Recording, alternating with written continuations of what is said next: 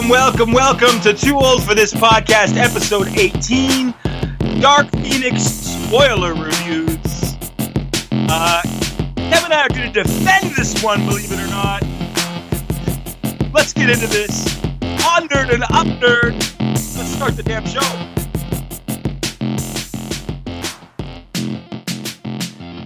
What's crack a lacking, homie?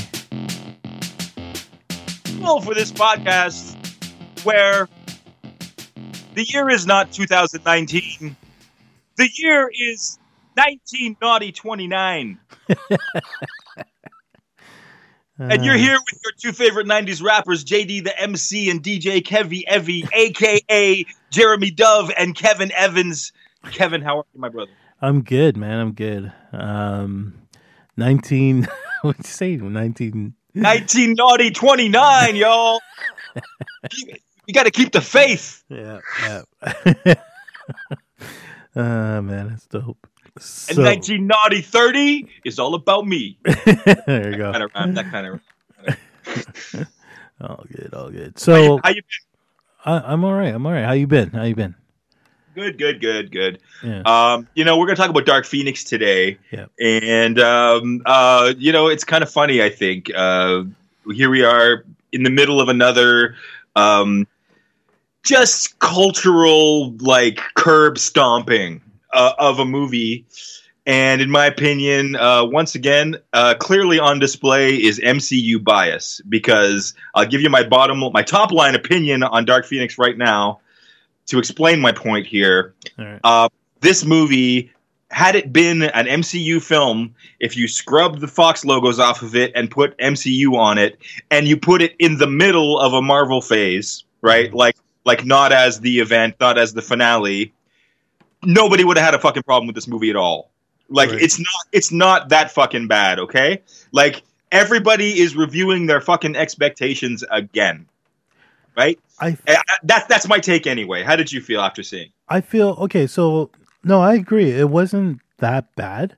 Um, it's to be honest, it's probably around the same as Captain Marvel to me as far as like, like you know what I mean, like enjoyment goes. Level of enjoyment, yeah, Yeah. I would say Captain Marvel slightly edges it out for me, but Yeah. I'd say it's pretty close. I'd say it's pretty close for yeah, I would sure. say Captain Marvel was a little bit better, but it was it was around that kind of level. Um, it obviously had it had its flaws. Now, with any movie that that gets pushed over a year, um, you know if something's wrong, right? Mhm. Uh, anytime this happens in like I'm I'm I fear. Uh, I was so excited about New Mutants. I fear this movie now because it's been pushed two years. That's if it even comes out now. Right, But uh, right, I was right, right, excited but- when but- I saw that trailer, and that came out. That trailer came out around the same time as Dark Phoenix, Yep. right? So, Um, but yeah, no, Dark Phoenix. I think the black the backlash really is the fact that it got pushed a year. Um, and now that we have this movie, is it the worst X Men movie I've ever seen? No, there was definitely worse. Okay. Um, oh, X Men Origins is okay. I don't. I don't even want to rank it yet. Let's let's save our ranking Okay, for okay. for for after we review it. But yeah, let's no, talk I'm about not, the I'm not ranking. And I'm just saying. I, I think I'm I think you just. I think you just reinforced my point. I'm sorry to interrupt you, but Okay. I, I think what you just said was people are upset because of the stuff around this movie. right. but people when they're actually reviewing this movie uh if they're actually if they actually watched it then they then they are so biased Right. Uh, like i because when you actually watch this movie it's as an x-men fan especially and here i go back to um like kind of how i felt about game of thrones right like i feel like like game of thrones book fans are like are like the real fans, right? And this is for us and everybody extra who's, who came to the show.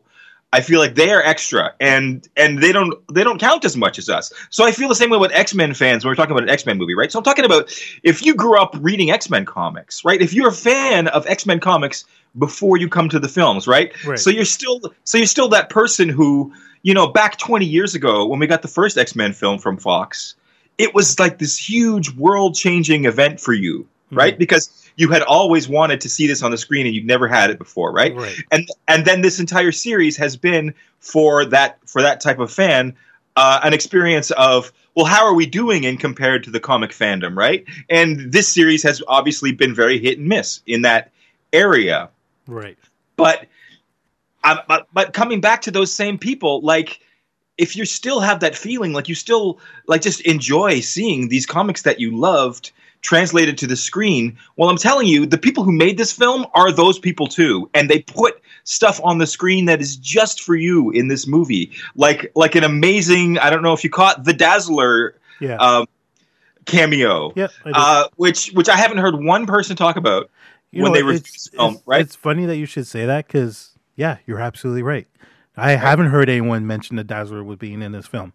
And as soon as she came on the, on the screen, I was like, oh my God, the Dazzler. fantastic cameo You know I mean? Was fantastic a good cameo Yeah, yeah.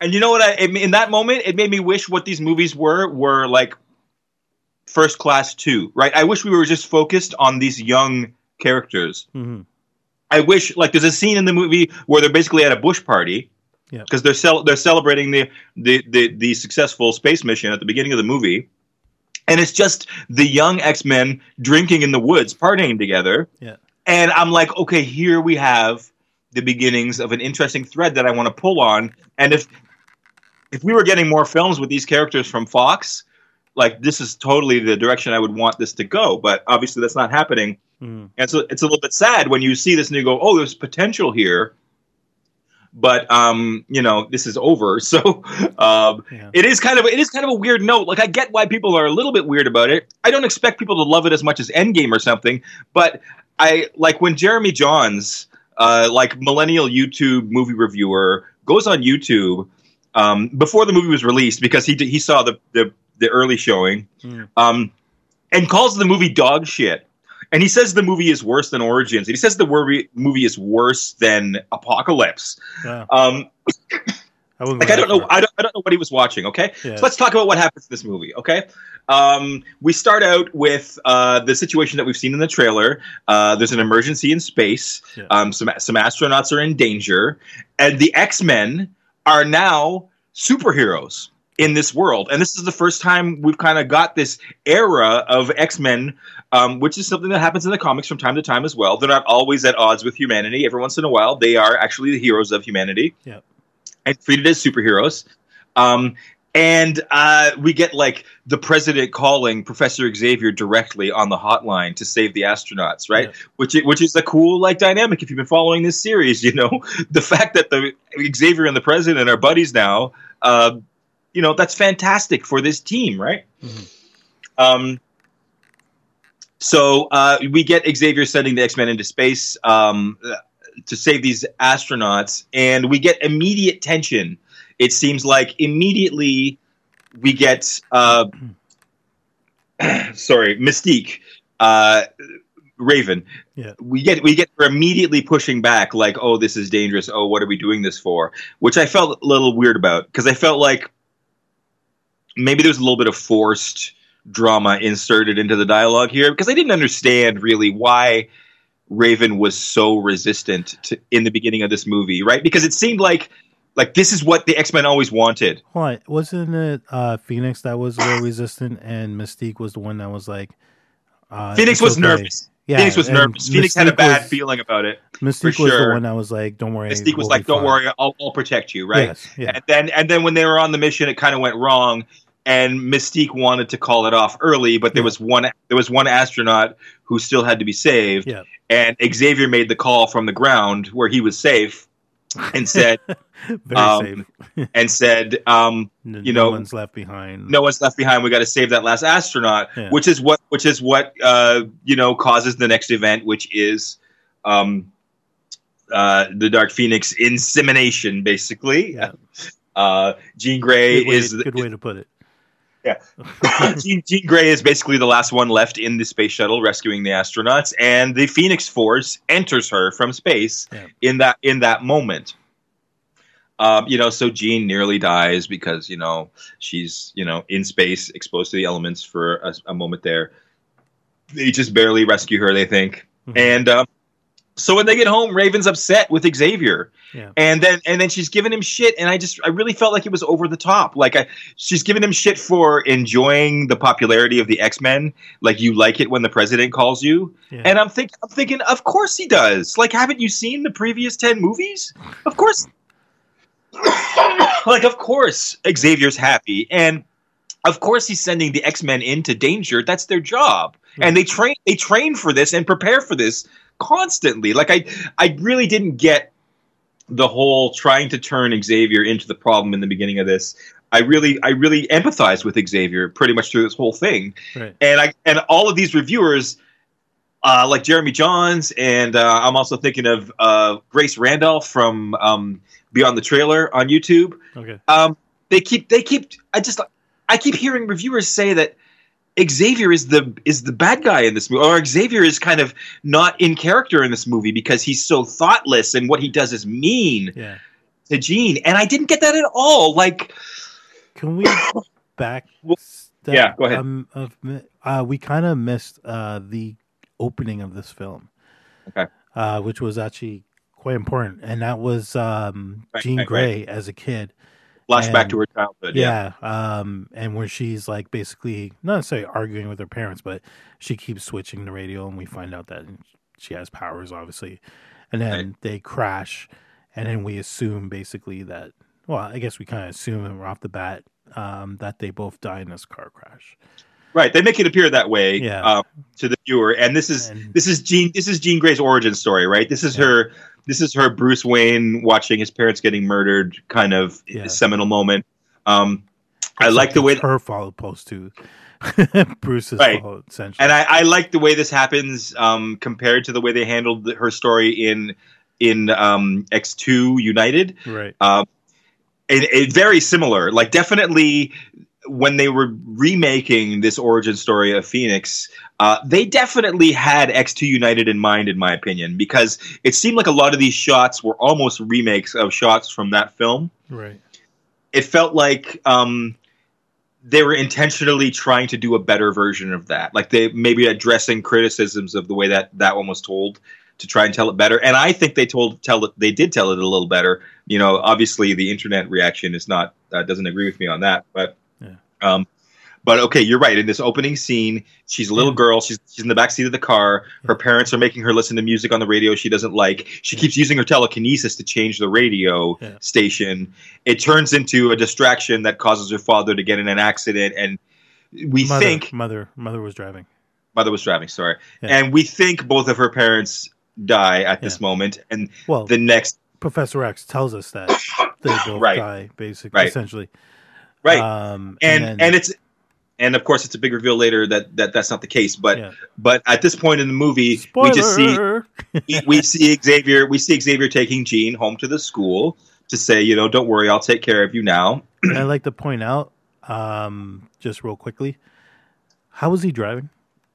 I don't even know this, but he was driving the car. telekinesis he's he's a very ass- very Do powerful assume this? telekinetic Do we assume this? Because we don't know for sure. But I thought that that was a little off. The fact that he was driving, and you can see his Um, uh, his his wheelchair in the back seat. yeah no, so, but it's anyways, okay. uh, no, I'll you can you can you can you can you can put hand controls in a car for for people who are paralyzed Oh, I drive. guess I guess that's true. but right, but but Xavier does have telekinesis. There we go, Uh, okay. Uh, enough, you know, enough to push pedals. but anyway. this this this was um this would have been taking place in the eighties. Did they have that technology back then? I'm- yes, yes, yes. yeah. yes. Okay. All right. All right. but yeah, so then they they take her. She takes her to the house, and um, what do you? I can't remember the line, but uh, she said that she was broken or something like that, and he's like, Right, right. He "No says he says no one's broken, or He- he says- you, or the conversation goes something like she says to him, "But uh, but bad things happen. I make bad things happen, and I break things." yeah, Um, and Xavier says, "Don't worry. Whatever you break, I can fix." I can fix. That's right.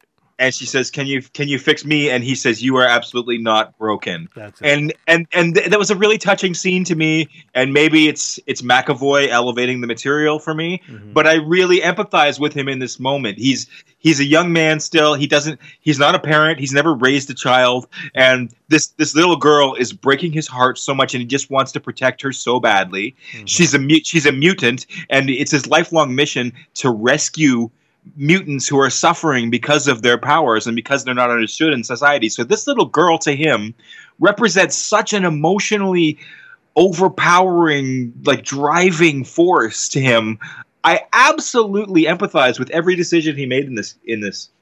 And I I hate the way reviewers have been attacking him and attacking the writing, saying that saying that they changed his character in this movie. I, I completely disagree. Like we just we just get him in a different time, in a different phase when his situation is much different, and he's kind of enjoying it. And we're also, and we're also learning about some mistakes he's made based on his emotion here, right? right. And and I empathize with all of it anyway. Um, Well, I So- guess uh, I guess what what he learns made him stronger, right? So you gotta you gotta make mistakes to Right. uh, right. So and Xavier and Xavier is a character like any other. He's not omnipotent. Yeah. Um, and as long as he makes mistakes and tries to learn from them, or you or you see his like emotional journey, um, and that he's still a good person at heart, like the, the it- it's still Xavier. It's not like. Especially when you get the Xavier from Logan, like that broken down, like full of regret, my whole life like amounted to pain and suffering Xavier, right? yeah, like if you can see this Xavier, this James McAvoy Xavier, you know, ending up at that point, right? Because you, you see the like no matter how hard he tries, there are always terrible ramifications to everything Yeah. that come back on him, right? yeah, of course.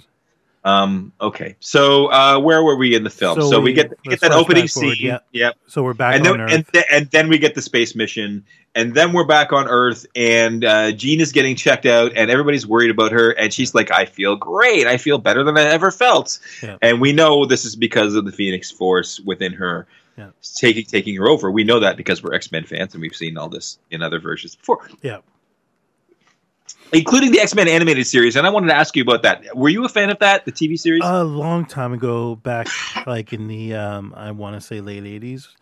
I used to watch it religiously. Um, do I remember it? Not really.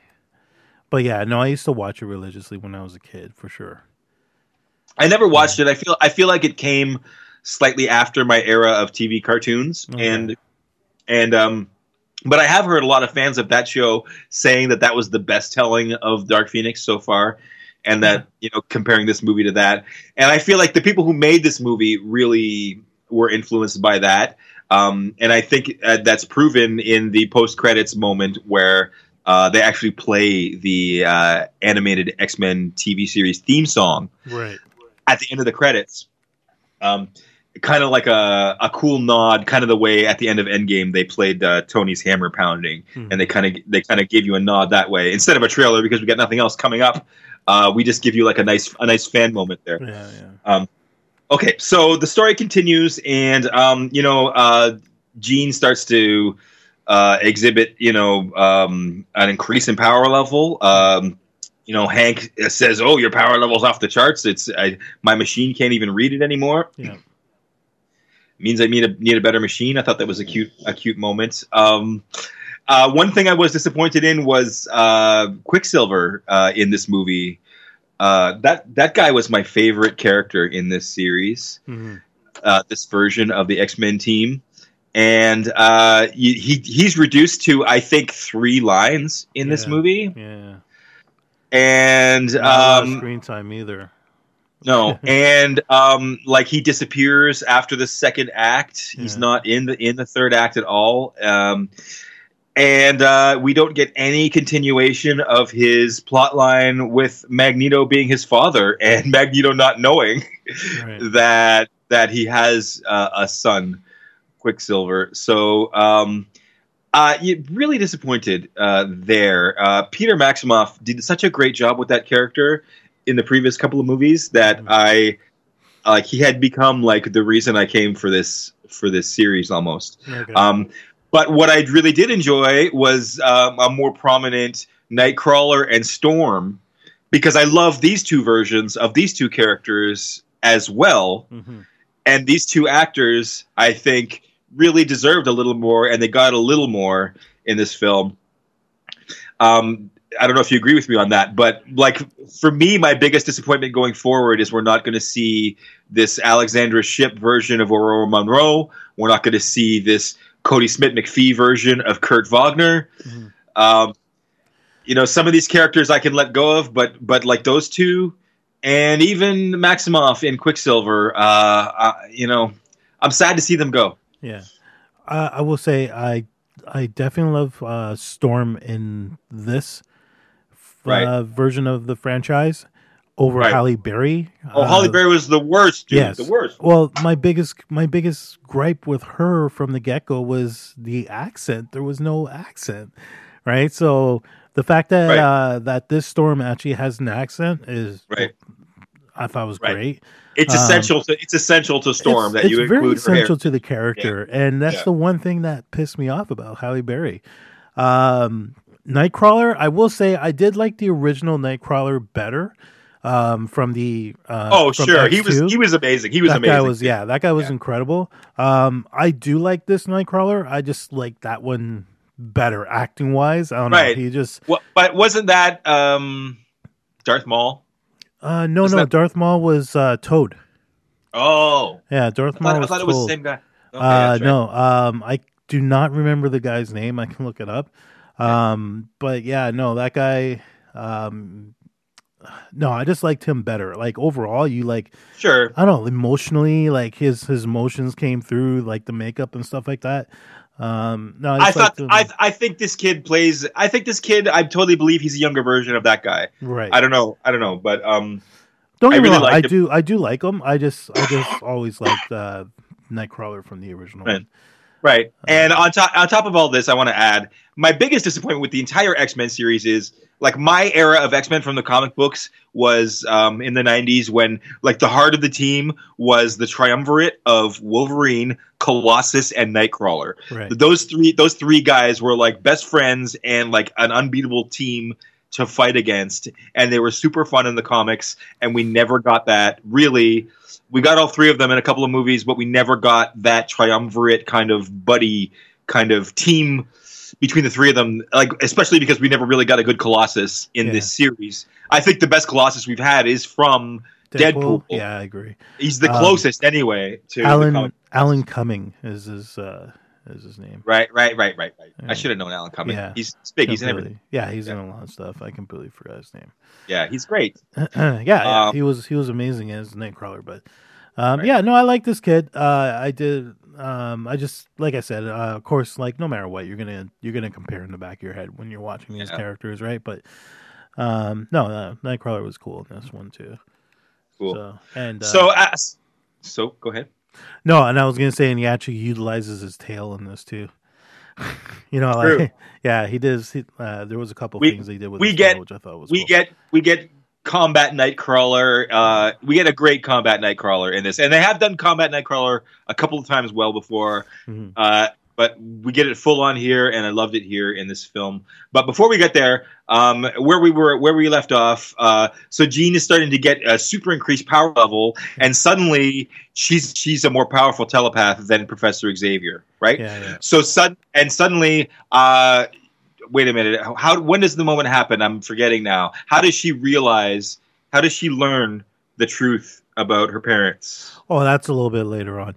Um, actually, no, no, sorry, yeah. Uh, I, I feel I feel like it starts to happen was- now because yeah, she yeah, goes home. Yeah, you're right. She goes um, home. She was dreaming or something like that, and then um, Professor X was trying to get into her head, and then um, that's when she's like, "My father's still alive," because she starts like, I guess he could Right. hear the father Right. calling out to her or something like she that, heard she hears his thoughts. Yeah. Right. right? And then And, um, and and that's when he she blocks Professor X. right. And she tells him, "I'm going to find out," and he says, "You won't find anything you like there." Yeah. Or no, he says that to somebody else later. She won't find anything good there. Yeah. But he knows basically she decides she's going back to her childhood home. Yeah. Uh, to to find out the truth because she figures out basically through her super powerful telepathy that he has been deceptive with her in Yeah. some way, and now she has to go find out.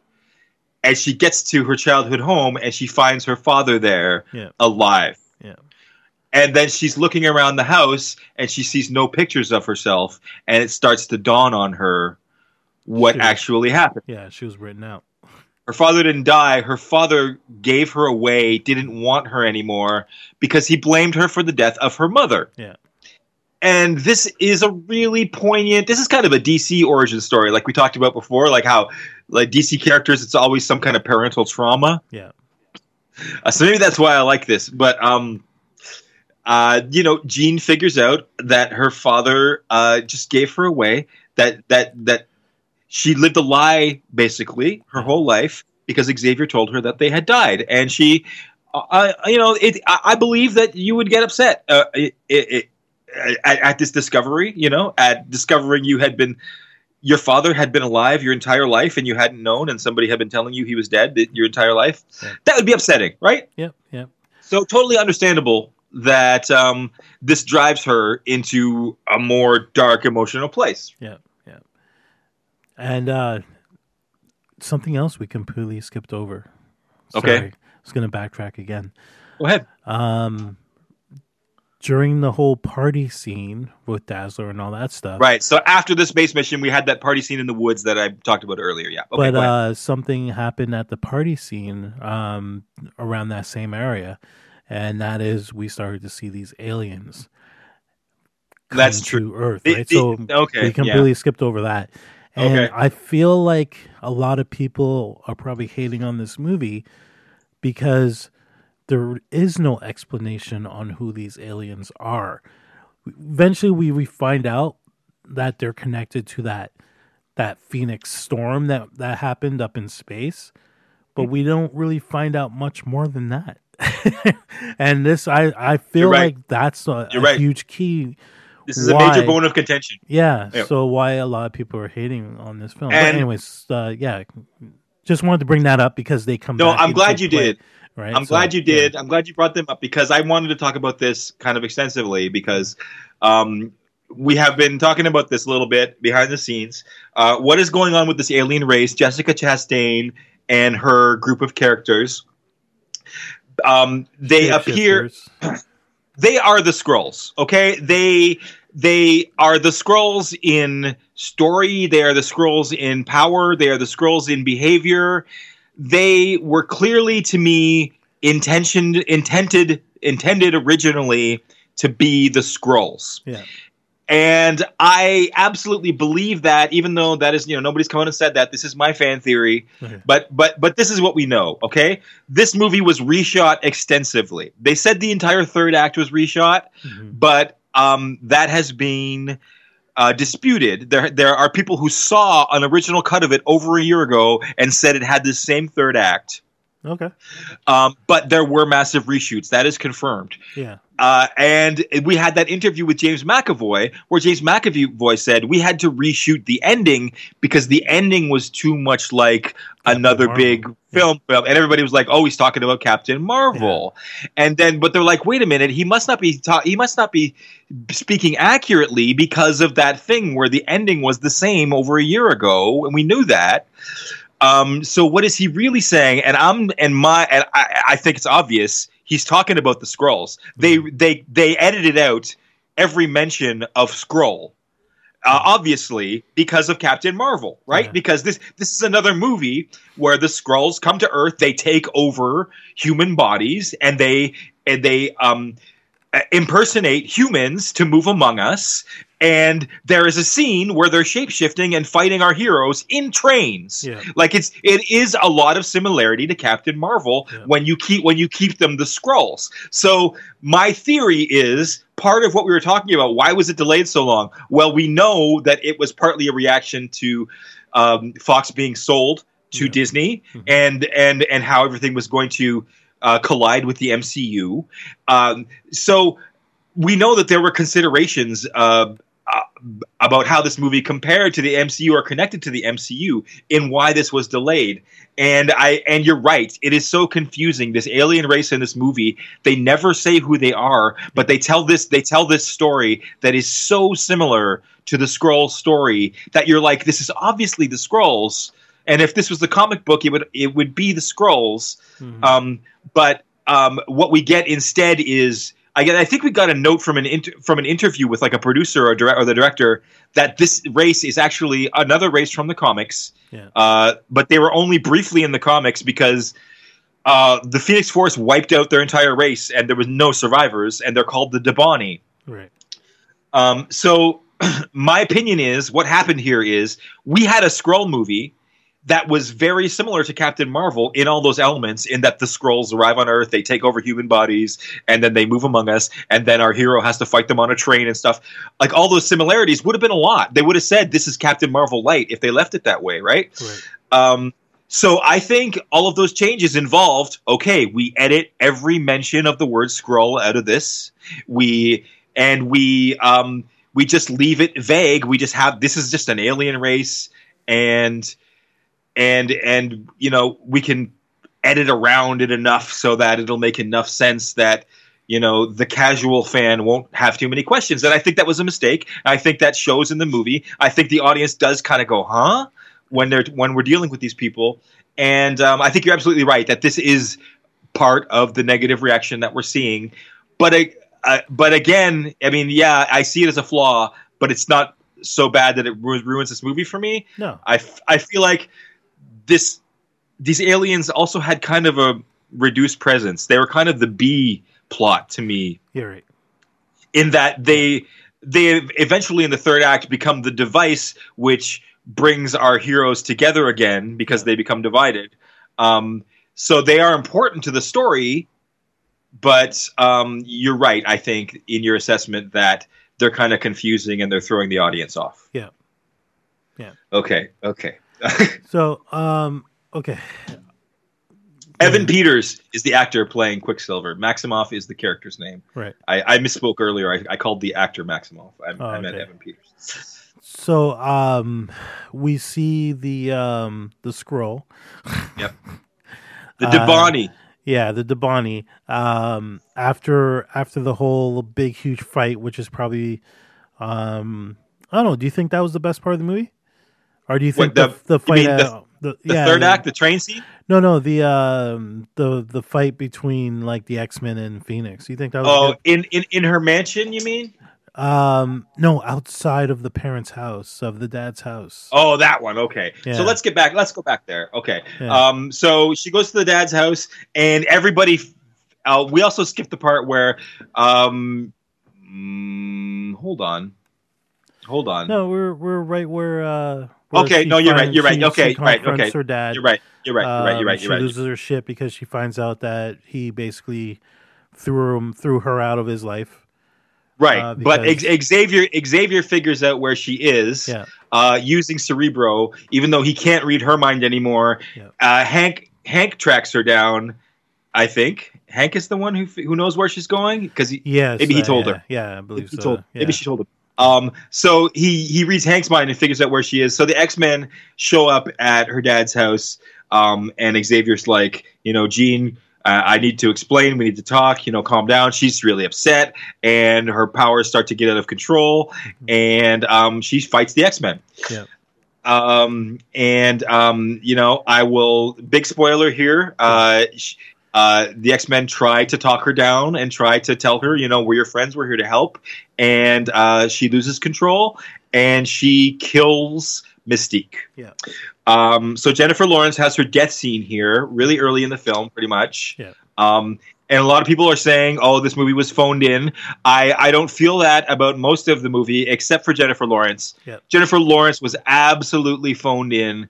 Um, and um, I want to take a moment here to just say um, Jennifer Lawrence was a mistake in this entire series. She never should have been cast as Mystique. Yeah. She she has never devoted herself to the character the same way that Rebecca uh, Romijn Stamos did. Yeah. In that in that she never really disappeared into the character. It was always Jennifer Lawrence with blue makeup on, Mhm. making making some speech about you know her emotions. Yeah. Um, it wasn't the deadly, uh, dangerous, uh, dark mystique character that we all know and love. Yeah. Um, and uh, I was glad she exited the movie early, honestly. And her death scene, her death scene didn't have an emotional.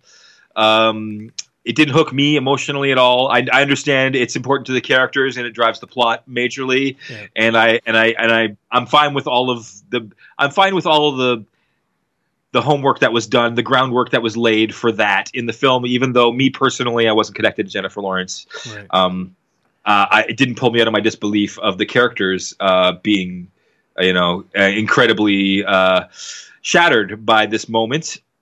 um, so basically, after this moment, she flees. Yeah. Uh, Jean Grey runs away, and um, the X Men are, are left with uh, poor uh, dead Mystique, and uh, and Jean flees to Magneto, who uh, we we we come across. Uh, he's living with the Brotherhood of Mutants. Uh, they have they have some land that was given to them by the U.S. government, Yep. so they're so they're not afoul of the law anymore. They've kind of just gone away to live on their own, Yep. away from society. Um, and they've got like living in shipping containers. yeah, they've got like this. They've got like this really kind of. It looks like a military rebel kind of base in the jungle somewhere. Yeah.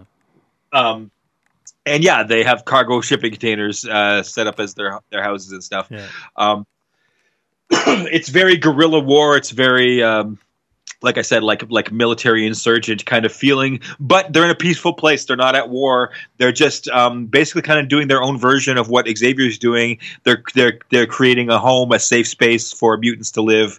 But these but these aren't mutants who want to live among society. These are people mutants who want to live separate from society. Yep. Um, so Jean goes there. Um, I guess maybe thinking it might be her her safe place. Magneto might understand because Magneto's done bad things and now she's done bad things. Even though um, she knows the connection between Magneto and Mystique, right? So I thought it was a weird choice for her to go to Magneto, Yeah. but um, you know, still cool to get him back in the movie um, early on, and um, cool to see how he reacts to Jean. You know, he's like, "Whose blood is that?" Uh, he doesn't. He doesn't know what happened. Um, she doesn't tell him. Uh, she's just like, you know, I'm in a really bad place and my powers are out of control and I'm hurting people and you've done that too. So I was wondering if you could, you know, tell me how you stop hurting people. Um, and he actually tries to like um, trigger her. He tries to he tries to upset her. Tries to get her to show her show him Yep. uh, like how bad these bad powers are she's talking about because he really has no idea what's happening here. This is just he hasn't seen this chick in years. She just shows up in his jungle and she's all screwed up and he's like, you know, I want to know what's going on here. Um, but before he uh, manages to trigger her into any kind of uh, event, the military shows up because they're hunting her, Yep.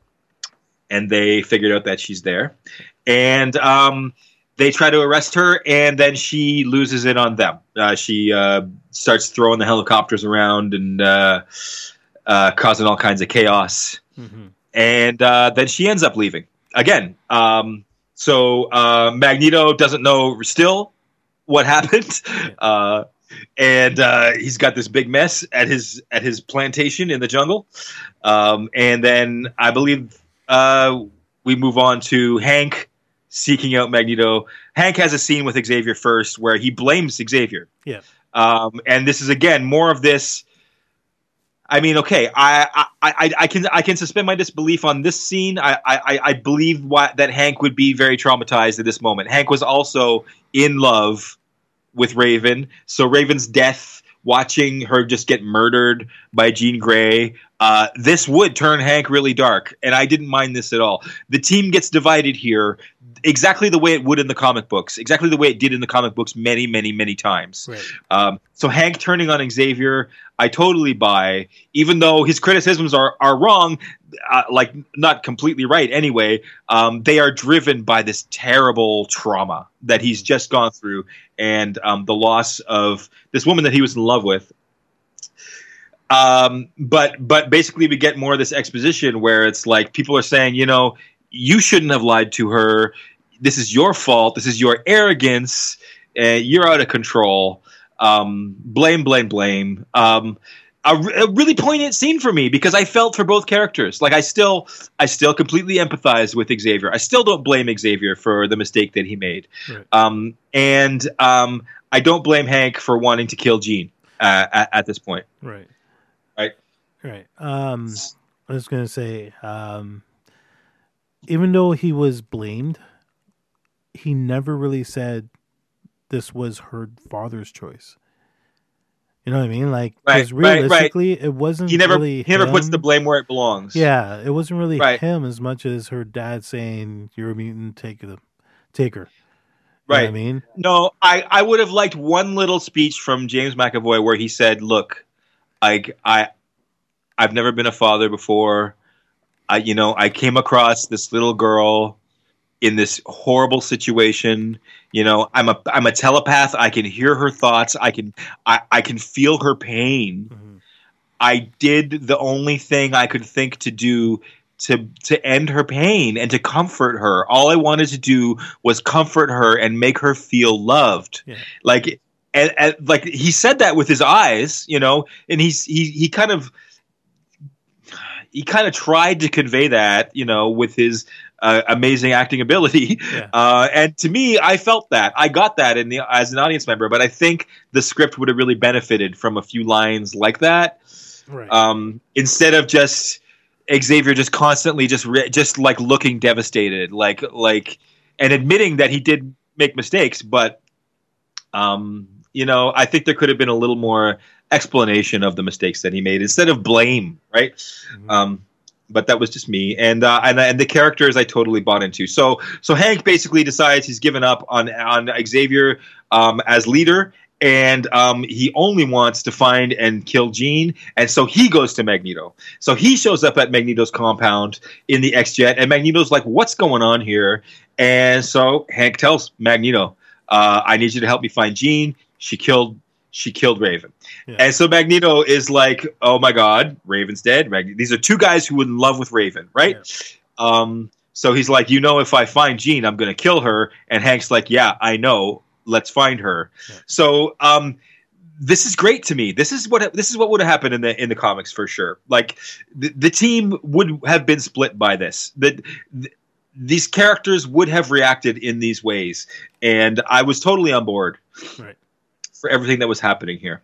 Um, uh, but now we go to the scene where uh, Jessica Chastain's alien character introduces herself to Jean Grey, who's hiding out in a bar drinking. Yeah. Um, and uh, we get the whole introduction of the explanation of what the Phoenix Force is. Mhm. That it that it's this cosmic uh, being with the ability to create life and destroy life at will. That it's actually a well-meaning being, but it wiped out her race uh, and and she and her companions are a few survivors of her race who have tracked the Phoenix Force across the galaxy uh, with the intention of harnessing it to recreate their home or to resurrect their race or to you know basically just reestablish themselves but they want the phoenix force they want the power the power that's in Jean Grey that we know chose Jean Grey for a purpose. Like the Phoenix Force didn't come to her by accident. It's kind of like the Green Lantern ring. Uh, you have to be the person chosen by this power to be able to inhabit this power. It's so powerful, it will kill anyone who tries to take it against its will. Right. Phoenix Force has a mind of its own, um, and and we kind of get you know uh, the introduction to basically all of this lore anyway in this scene uh, with Jessica Chastain, and again. Um, this scene would have probably benefited a little bit from them being Skrulls, uh, because because it's the Skrull story, right? It's Yeah. the, the the alien shapeshifting race without a homeland, just seeking a new homeland for their people, right? Like, um, but um, yeah, no, not Skrulls, D'Bari. Okay. uh, so uh, Jessica Chastain's like, you know, come with me. I can show you how to uh, harness your power. They'll never understand you. They'll always just want to destroy you because they don't. We get a great callback to the previous movies where Xavier has said this over and over to to mutants when he's when he's recruiting them. Is like they fear you because they don't understand you, and what they fear they seek to destroy. Right. Jessica Cha- Jessica Chastain repeats that line to Jean Grey in this moment to and and it's and she's talking about the X-Men this time instead of about humanity. Uh, so it's a great little twist of the knife in the whole X-Men uh, lore in that scene there, which I enjoyed. Um, and she takes she takes Jean Grey back to her mansion and where all the other aliens are hanging out. And then we have more exposition. We get a scene where um, uh, G- Grey basically is shown a vision of what happens in the galaxy and the cosmic Phoenix Force and its power, Right. and and it's during all of this uh, that the X Men and Magneto and the Brotherhood of Evil Mutants with Hank Mhm. in uh, on their side arrive at the same moment to try to kill Jean or to try to save Jean.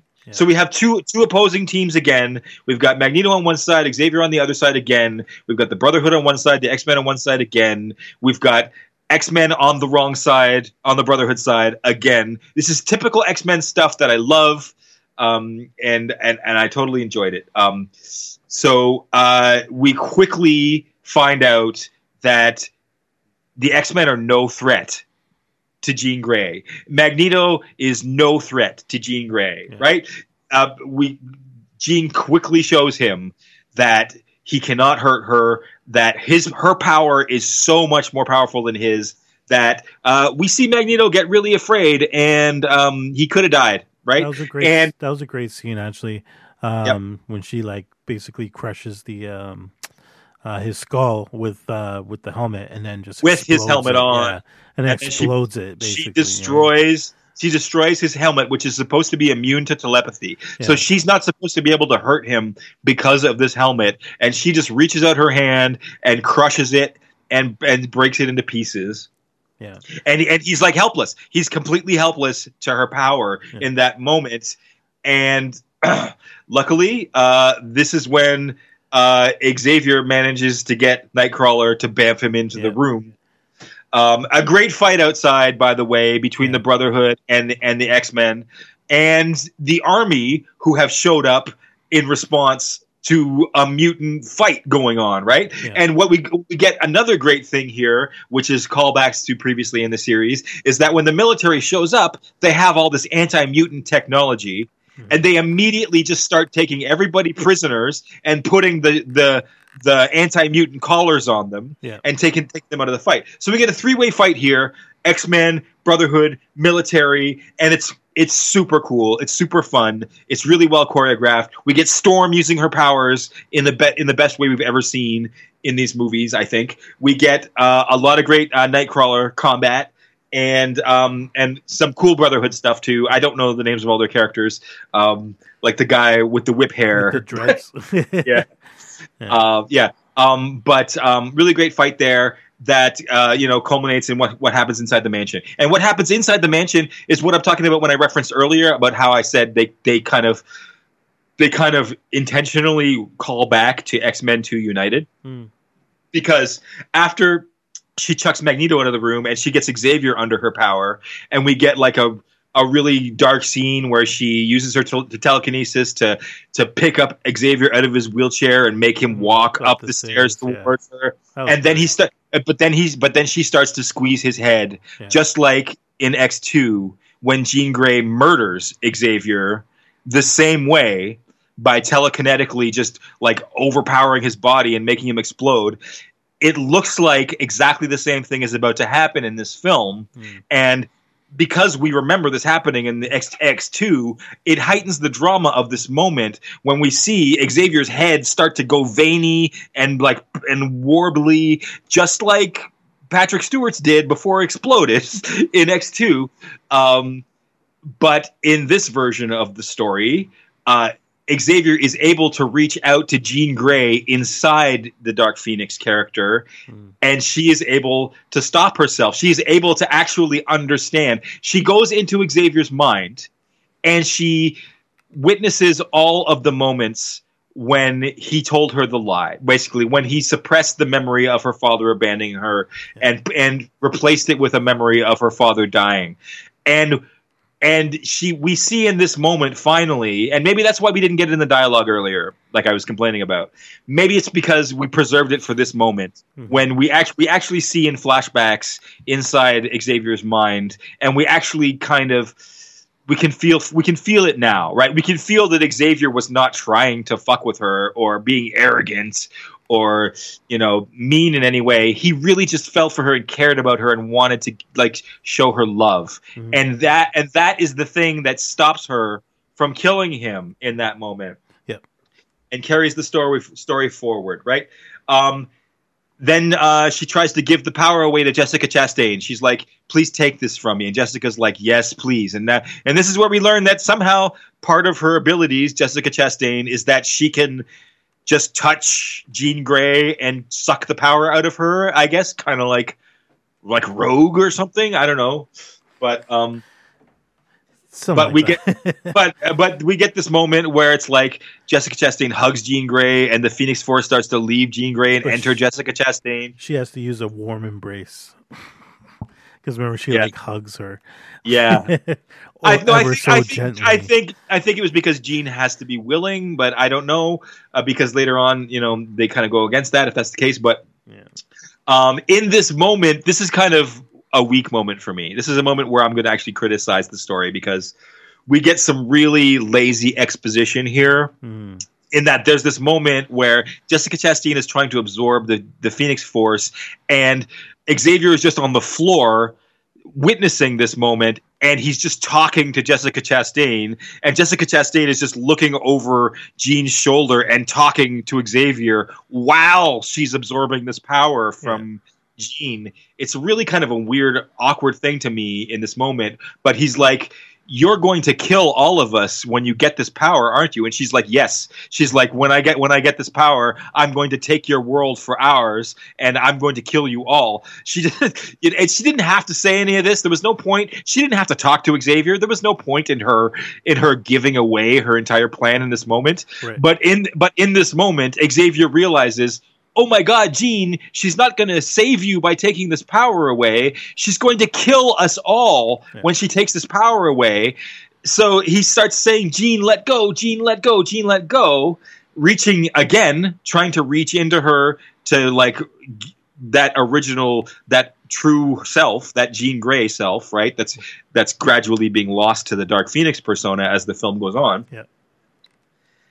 and again it works again jean resists and she breaks the embrace no no no she doesn't i'm sorry i'm wrong because there's a character here that we haven't even talked about yet who should be important um cyclops tye sheridan Right. uh, as Cyclops. And um, a quick note from me: um, uh, Cyclops, like my least favorite character to begin with, Mhm. but but Tye Sheridan, I think, is the worst of the three Cyclops that we've had. Yeah. Um, and um, I'll have to agree with you on that one. and um, yeah, and I really felt that he was useless and just there to react, Mhm. like al- almost like you know, if it was twenty years ago, he would have been like the girlfriend character Yeah. who was who was just there for like, oh my god. Um, that that's how I felt about this character Yeah. until until this one moment in the film. They gave him one moment where he was important. he he saves Jean from um from the alien character at this moment Yeah. he busts into the room and he blasts Jessica Chastain's character with a Cyclops blast Yeah. and he and he breaks the embrace Yeah. so that's enough to set Jean free um so uh but Jean is incapacitated she's the the whole the whole event of having the power drained from her i guess uh harmed her right? So immediately after these events i believe we go to everyone is captured by the military. Yeah. every everyone has the mutant collars on Yeah. so nobody has their powers anymore. And we're in this train. We're in this train that is some kind of like mutant prison train or Yeah. something right?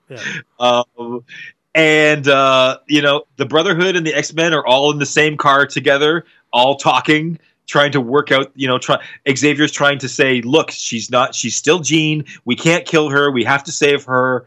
Um, and uh, we start to get Magneto and and Hank in this moment come back to Xavier's side, and the team just kind of comes back together in this conversation on the train. Yeah. Um, and you know, it's because we've got we've had the exposition of well, this alien race is going to kill us all if we don't work together now, basically. Um, and and again, that exposition having come so lazily, I, I feel like this is a major criticism of this third act. Fine, um, but it's still no, nowhere near as bad as Apocalypse or X, or like X Men Origins. So, um, I I come to pre- origins, you mean? I'm, I'm I'm still here to defend this movie. Is basically what, um, because this fight scene that that occurs now. Uh, we're on the train, right? The military's in charge. The mutants all have their powers taken away by the mutant callers. Jean is in her own car and she's tied down like like crucified Like Jesus, crucifixion almost. Yeah, uh, but she's unconscious still. Yeah. But she has like a collar and a head thing on, Yeah. and and she's she's shackled. Um, and she's basically at the head of the train, and the setup is the aliens bust in at the end of the train, and the aliens have to make it all the way through the train. I don't know why they wouldn't have just gone to the first car, uh, but they whatever been a third act. the, the aliens have to fight their way all the way through the train to get Yeah. to Jean Grey because they're still trying to get Jean to steal her power. yeah, Um, it's funny so that you noticed the Jesus Christ pose as well. Oh, of Because as soon as they show it, I'm like, oh my god, she's. oh, they do that in X Men all the time. They did Yeah. it with Magneto, Magneto so many times. Yeah, okay. And they they did it with Xavier in Apocalypse. They did it with the with Apocalypse. They they they love the Jesus thing in Yeah. in, in it.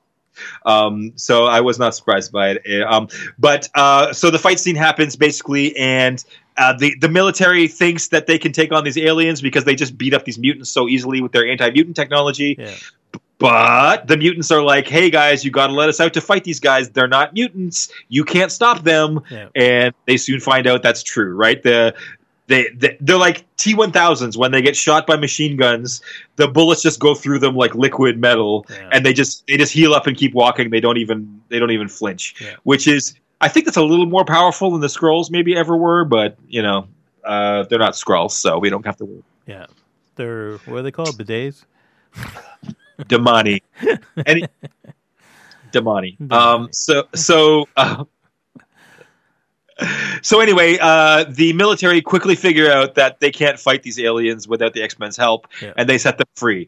And then this train fight turns really violent and cool to me, you know. And I and I know that it's maybe it's a flaw in my character that I'm always I, I'm always about the violence in these movies, Yeah. but like the comic books to me, that's what that's what they're about, right? Like they're like these cool action scenes, all, like all the way through all these comic books, where you're like, as a comic fan, you're like, oh my god, I can't believe they just did that move, or hmm. like I can't believe he just took all of that that assault and he's just fighting back and he's fine. Like these are moments from the comics that made the comics exciting for us. So Yeah. like when I, when I see like the the violence done on a level that's better than you know most you know like just standard movie violence when it's actually comic book violence on the screen has to be like uh like a higher level thing right it, it requires a lot of special effects and it requires a lot of you know these characters have abilities that normal people don't have and to do that well on screen is such a difficult thing to do and it, and I and I really like the way they what way they did the fight scenes in this movie um we get a great moment with uh, Magneto, which I love, which I'm always going to remember, uh, where he's standing in one car of the train, and like a bunch of aliens are coming at him Yeah. on the next on the next car, and like the doors are open in between them, and they're coming and coming and coming, and he just reaches up his hand and crushes the entire train car that they're on, And- like a tw- like a tin can. And the funny And- thing is, when he was fighting those those uh, aliens, in my head I was thinking, why don't you just crush the train? And Right. lo and behold, when he did it, I was like, oh my god, that was fucking awesome. It was so awesome, right? Yeah, no, that was a great. Just that like a great like moment. that is Magneto, Yeah. right? Like crush you like a bug with my Yeah. unbelievable power. Um, and, And- we got got a little moment of that. I was really surprised how much violence was actually in this scene too. Like not like over the gra- like- Nightcrawler, right? Yeah, yeah, exactly. Um, not like over the top violence like Deadpool or by by any means, but Yep. I was actually Nope. surprised uh, of the No, they like actually took it on to yeah next Yeah. level, like killing bullet holes in people's faces and like really really graphic violence and i think it kind of reminded me of logan a little bit i felt like i felt like the violence was amped up a little bit like Probably it wasn't rated it wasn't yeah, because rated r at all Probably, yeah. But but yeah, we were definitely going for the darkness in Dark Phoenix. The Mhm. darkness in Dark Phoenix is definitely there. It's not like Apocalypse, where Apocalypse was supposed to feel really dark, but it, there was just something missing. It was just too goofy uh, because of Oscar Isaac's makeup, mostly. But but but this is not goofy like that movie. This is dark. This movie, and I I enjoyed this anyway. Um, uh, oh, important things about this fight. What am I missing? Oh, um, Nightcrawler again, and He people complained. shit, yeah. I, I saw Jeremy Jahns complain about this. This isn't Nightcrawler. They completely changed the character. They made him all violent. He just teleports people in front of a train and he teleports people into walls and stuff. And yes, Jeremy Jahns, if you ever read a fucking X Men comic, you'd know that's how Nightcrawler fights. Yeah. And that's and that's what I've wanted to see Nightcrawler do always. And he does it in this movie, Yeah. and it's great. It's Yeah. great. Oh, that was Fuck. uh, that was great when he when he did the whole flash in front of the train. I I love that. Yeah, Yeah. Yeah, and he loses like he, he beasts out a little bit. Like Nightcrawler is the is a demon. He's like he he does have a rage factor in the comics, kind of like Wolverine does. Like he doesn't he doesn't get there as often or as easily, but when pushed, he gets there, and he gets pushed, and he gets there in this movie, and I and I enjoy it. I enjoy it, Yeah. uh, just like I enjoyed Storm in this movie. Uh, both those characters, uh, I wish I could see more of. Anyways, Yeah, um, uh, you know, this fight progresses until, of course, Jean finally wakes up, and um, of course, there's no fighting Jean. Jean is so powerful; she might as well be omnipotent at this point, Yeah. right? And um, Jessica Chastain tries again to steal Jean's power. She sneaks up behind her, runs up on her, tackles her, embraces her, starts to suck it out. But this time, this time Jean is in full control. This time Jean is almost fully, completely Dark Phoenix, Yeah. and and she is not phased. She turns, looks at Jessica Chastain. She says, "You want this power? Then have it." Yeah. And and she, you know, evaporates her basically Yeah. right? And then Jean fully evolves, fully changes, loses her body, takes on the cosmic form of the Phoenix, and ascends into the heavens. Yeah.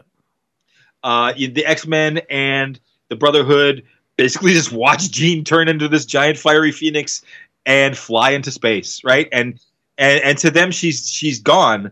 Um, she's dead to them, but we know that she's not dead. That she still exists. We even get a voiceover at the end of the movie from, uh, sorry, the actress Sophie, uh, Sophie Turner. Sophie Turner, yeah, uh, uh, to let you know that Jean Grey is still in the Phoenix Force, and the Phoenix Force is just out there in space.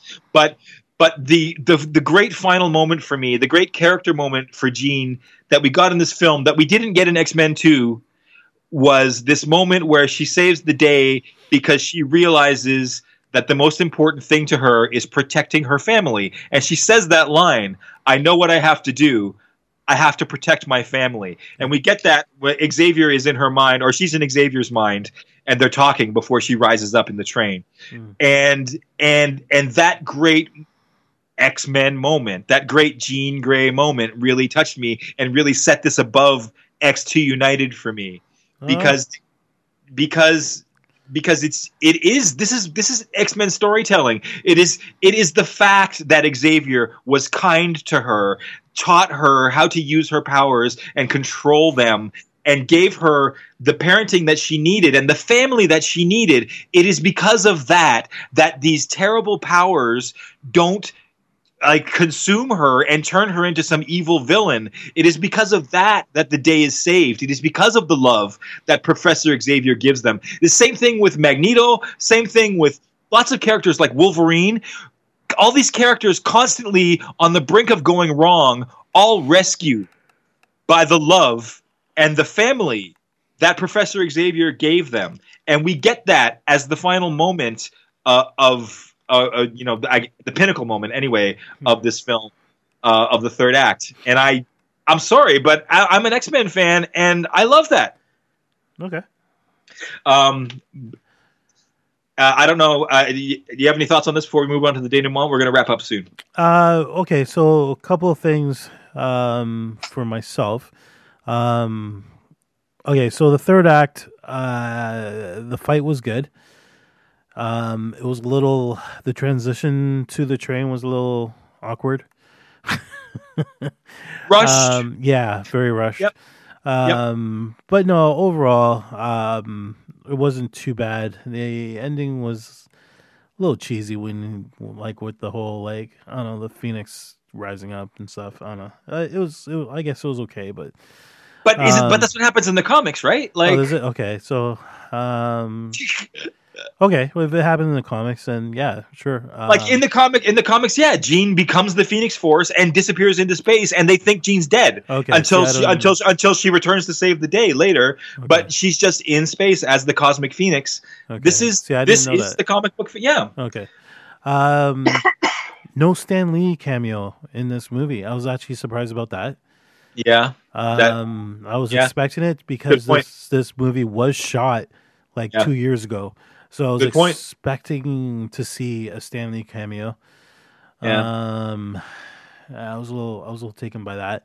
Um, the continuity in this uh, series, I guess, because they did the whole time thing. Um, like um, which one was it again? Um, the second one. They did which one? I time mean, jumping and shit. are you talking about uh, Days of Future Past? Was it Days? of- Yeah, that's the one. That's like the third or fourth one. I don't the- remember. I don't yeah, really think- know. Yeah, I think you're right. It was one of the later was ones. third Yeah, Um, that was the one that introduced the new cast. You right. The- it- okay. Um, but yeah, no, I guess with time jumping, um, like when Mystique died, I was like, what?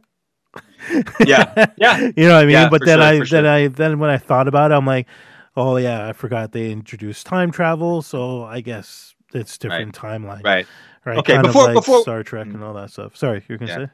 I was gonna say before we summarize the whole series, we should talk about the final scene. Okay. Um, so, uh, like a- after the all the events of this, um, uh, we get a great little denouement, which kind of c- tries to wrap up the whole thing. Right? Mhm. Uh, we we see that uh, Professor Xavier retires from his school, and he renames it the Jean Grey yeah, School for that was another one. That was another one. I was like, really?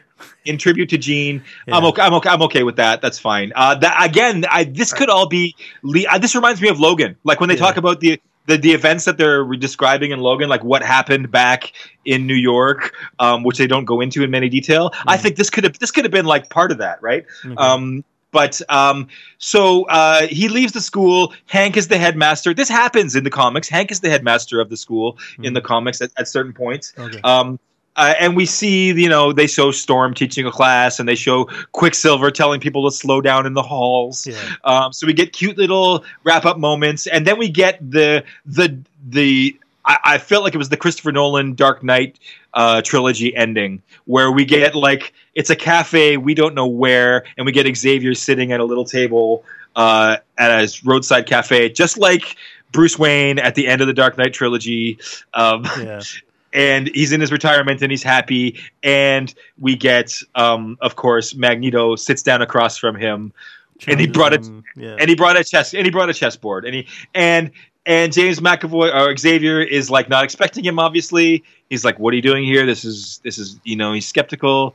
And then uh magneto tells him you know you saved my life once you gave me a home and a family i want to offer the same to you now so um, we're basically left with the impression that going forward xavier and and magneto are going to just you know hang out together maybe Yeah. travel the world together maybe help mutants together but um, they're gonna ca- they're gonna carry on their friendship anyway right. is is is where we leave this and and um we've I- seen we've seen this before. I'm I'm talking within uh, the X Men universe. So yeah. When they uh, didn't they do this as uh, if I remember correctly, didn't they end one of the movies yes where they were both like in jail or something like that or something? I no, know. I think I think it was I don't know if it was X one or X two, but um, yeah, Magneto was in the all plastic prison, yeah, that's what uh, it was. so right? so that so that he couldn't you know escape, and Yeah, Xavier Xavier yeah. Xavier visits him and plays chess with him yeah, in in in his prison, yeah, and um, you know they had they had that conversation where Magneto's like I'm never going to stop fighting, and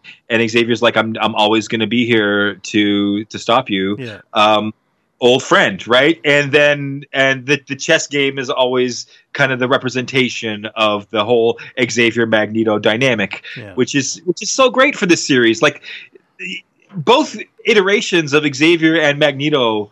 Uh, uh, fantastic! Just love like uh, th- these are the things that connect me to this series. Yeah. These, char- these characters, these actors that have been so great in these characters. Um, with the exception of a few like Jennifer Lawrence. And I and I honestly think Sophie Turner maybe wasn't the strongest choice for Jean Grey. Um, but she was really hot at the time, you know, you know, Game of Thrones and everything.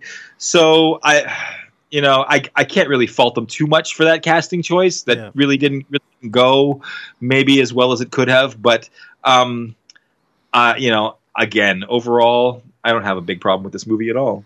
Yeah. Uh, So anyway, like I said, I thought it was all right. Uh, definitely not the strongest X Men film, but um, I. where I- would you where would you list it? Let's let's rate it among the X Men films. Oh man. Uh, See, like- now, now you're now you make me use my brain. I don't I don't remember all the films, but I'm going to say at least I'll, I'll, I'll go I'll go first. I'm going to say it's it's better than the worst of them, which was X Men Origins Wolverine. Yep. It's it's better than the second worst of them, which was X Men Apocalypse. Better than it's, Last Stand. It's better than X Two United for me. I uh, actually like that one probably the most. So I'm, I'm I defer there with you.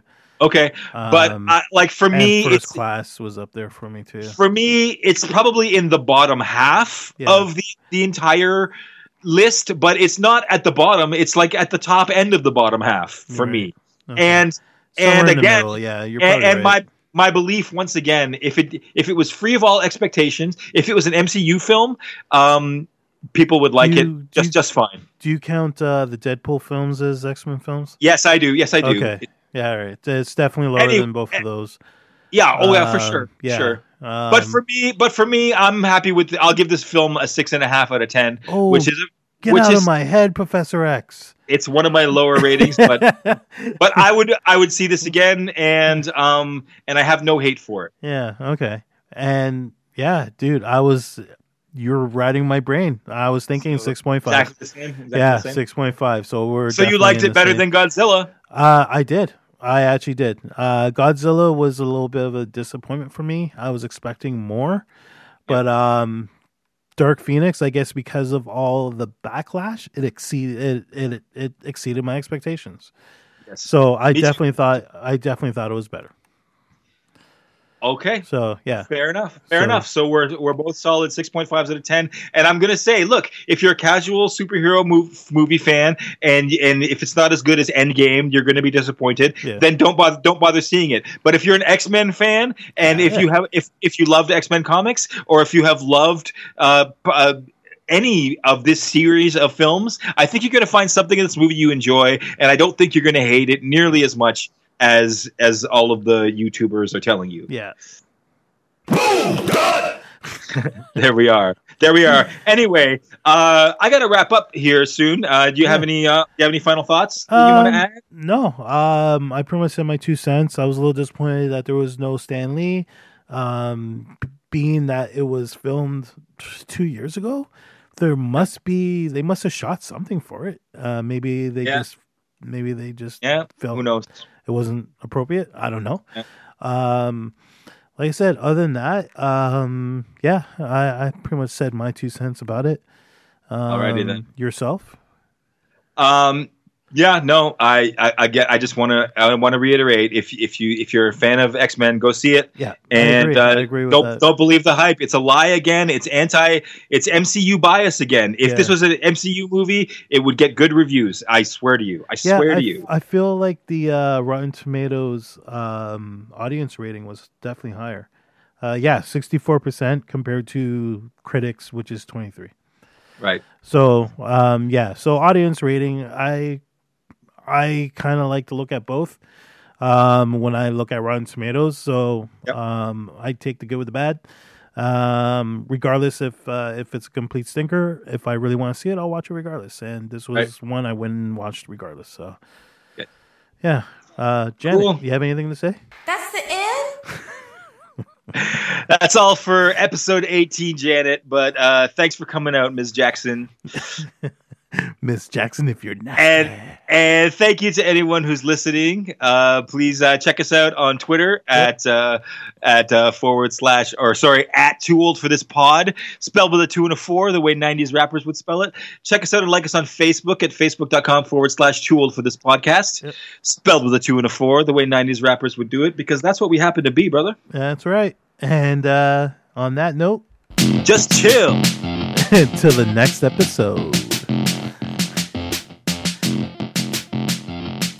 Who are you? JD the MC. I'm Jeremy Jahns. And who are you? I'm MC Kevin Kev. DJ, DJ Kevy formerly DJ Refry. On nerd and up nerd. Over and out. Good night. Thank you for listening. What?